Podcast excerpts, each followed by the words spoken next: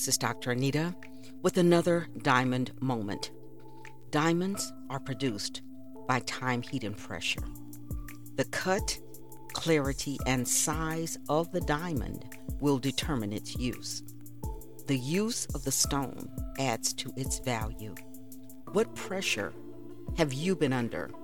What's the cut of your personality?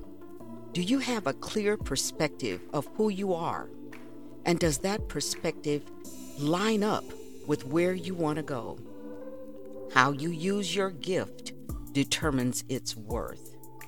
And if you're a diamond, it's time to redefine the process of your previous steps. A little while back, we did an episode entitled Balance, Responsibility, Codependence, and Manipulation. I wanted to go back to that area of becoming, remembering that becoming is a process and that process has stages. I wanted us to talk for a moment and again reevaluate our lives. The only thing that we have the power to change is our own lives, our own thoughts, our thinking, our actions. And we have to be responsible for doing that. We said before that there are some things in our lives that no one else can do for us. We must do it for ourselves. So, this time, as we're looking at areas of codependence. Remember, we define those as being doing for someone what they can do for themselves. We, we looked at whether or not we're responsible to do that. And we said, you know, if it's something that you enjoy doing, if you're if you're um, have a significant other and you enjoy helping them in that way, I'm not talking about that. What I'm talking about and what we're going to be dealing with for a while is overcoming generational curses. Well, what do you mean by that, Dr. Anita? We're going to look at how our belief system was formed in light of others, in light of maybe what's been going on and taking place in our families for generations. I wanted to share something with you. I was reading a book by uh, Jeremiah Cummings. Uh, got a chance to meet and fellowship with him for a while when I was living in Texas, and he was one of the singers in the very popular uh, R&B group Harold Melvin and the Blue Notes. Uh, if you know anything about me, you know that I am a a lover of music, um, we, my son and I, have two radio stations, AM Media Online.com, and there we have and spotlight uh, independent artists. Uh, we also spotlight gospel artists on Joy Comes Gospel. So I am and have always been a lover of music you can de- determine by some of the things that I share with you. I also love truth. I, I love the wisdom that brings about understanding through truth. I was, as I was reading uh, Jeremiah's book, I, I thought about some of the music that Harold Melvin and the Blue Notes put out. And there's one particular song that even when it first came out was really really it was it was different. Um, it was eye-opening and awakening. And I wanted to read the lyrics from the song. So the song um, again was by Harold Melvin and the Blue Blue Notes. Uh, and I believe this is a composition that that they wrote. But I want to read the words to you. The name of the song is To Be Free to Be Who We Are. And the words say, This song deals with freedom as it's supposed to be. Just one, just a minute of your time to listen to one thing that I have to say. You can be anything and everything you want to be. You can see anything and everything you want to see. You can go anywhere and everywhere you want to go. You can know anything and everything you want to know. But it all depends on you. Yes, it does. Anything you want to do, because a long time ago, God made us to be. He made us one by one, yeah.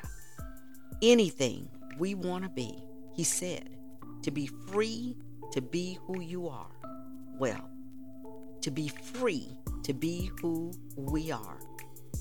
To be free to be who we are. It's a blessing to us all, sent down from the Almighty. You can do anything and everything you want to do. You can prove anything and everything you want to prove. You can try anything and everything you want to try. You can buy anything and everything you want to buy.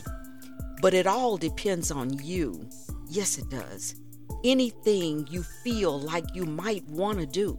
Because a long time ago, God made us to be. He made us one by one. Anything we want to be. He said, My children, to be free to be who you are. You can do it. To be free to be who you are. Yes, it is. To be free to be who you are, a blessing to us all. It was sent down from the Almighty, Almighty, mighty. But it all depends on you. Anything in your mind that you feel like you might want to do, it's all right. Because God made us to be. He made us one by one. Anything we want to be. He said, My children, to be free to be who we are. To be free to be who we are. He said it. He said it. Yeah, to be free to be who we are. It's a blessing to us all, sent down from the Almighty. It's a blessing, a blessing. Anything you want, anything you feel like you might want to do, yes, you can. You can do it to be free to be who we are. It was a wonderful song. I still love that song. And as I read the book and thought about that time period and what things were like and where I was in my own life, I've talked to you guys about my own personal uh, story and what happened in my life and how difficult things got. And as I have moved forward in my own journey, there's been relationships that I've had to rethink. I've had to look at them again in terms of what I was taught and whether or not it lined up and allowed me to be free to be who I was, or whether I was operating out of someone else's idea of who I was supposed to be. Remember that becoming has a process. That process has stages, and there are a number of changes that take place within that process. We can't expect anybody to do everything for us. And so, as we look at overcoming generational curses, I want us to think again to challenge the concepts in our mind, to challenge what the way that we've thought, because we can locate some of the issues that stop us from reaching our goals as we look at that. Generational curses. What does that mean, Dr. Anita? Generational curses are things that just look like they just appeared within your family line or and they just get passed down there's an old story, a funny story about uh, a Easter ham, and the young wife got married, uh, and she and her new husband were preparing their first Easter meal together. they bought a ham, decided they were going to have a ham.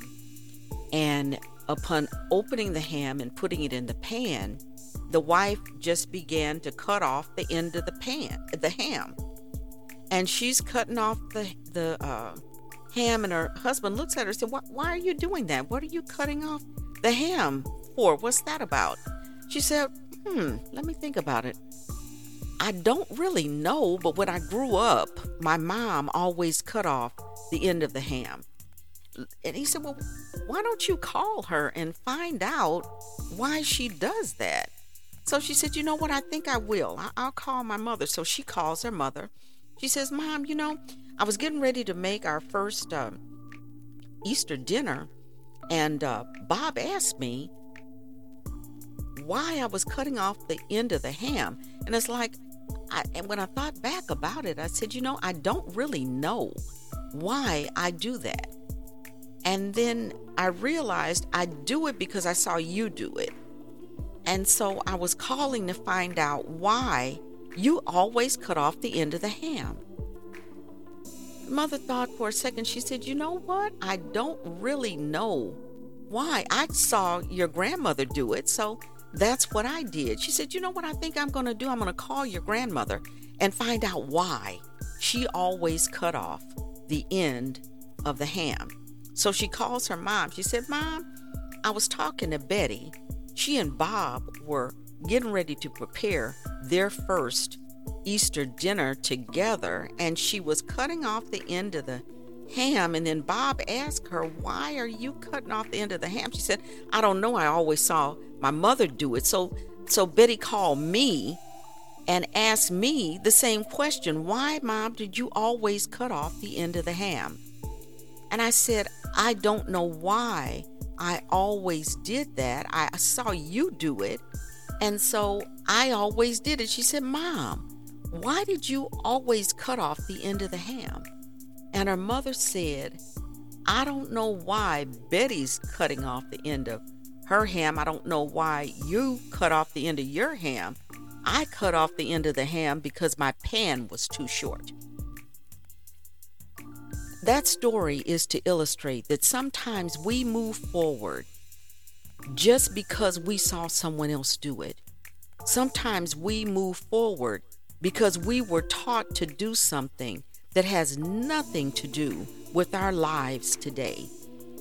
And until we challenge those limiting beliefs, until we challenge the things that we're doing that are no longer relevant in the time that we live in, we can never move forward. We can never be free to be who we are.